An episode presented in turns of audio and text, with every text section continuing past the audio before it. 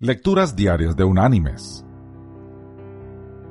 La lectura de hoy es tomada del libro del profeta Isaías. Allí en el capítulo 43 vamos a leer los versículos 18 y 19, que dice, No os acordéis de las cosas pasadas, ni traigáis a la memoria las cosas antiguas. He aquí, que yo hago cosa nueva. Pronto saldrá a luz. Y la reflexión de este día se llama Adelante. Un hombre llevó una vez a su hija de tres años de edad a un parque de diversiones. Era su primera visita a un lugar así y ella estaba asombrada de lo que veía y escuchaba.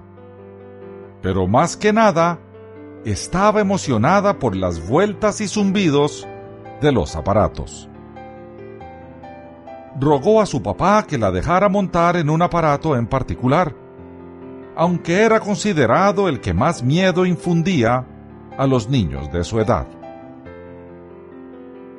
Mientras ella a toda prisa doblaba la esquina en su pequeño carrito, de momento arrugó su rostro y se soltó de las manos dando un grito aterrador. Su padre, quien montaba el carro con ella, luchó para llamar su atención. Con una gran sonrisa, él le gritó por encima del ruido del aparato. Esto es divertido. Cuando la pequeña vio que él no tenía miedo, comenzó a reírse. La nueva experiencia, que al principio era aterradora, repentinamente se volvió agradable. De hecho, ella insistió en montar el mismo aparato tres veces más. Mis queridos hermanos y amigos, Qué consuelo es saber que nuestro Padre Celestial no solo nos acompaña en las nuevas vueltas de la vida, sino que el futuro nunca le infunde temor. Él tiene buenas cosas planeadas para nosotros.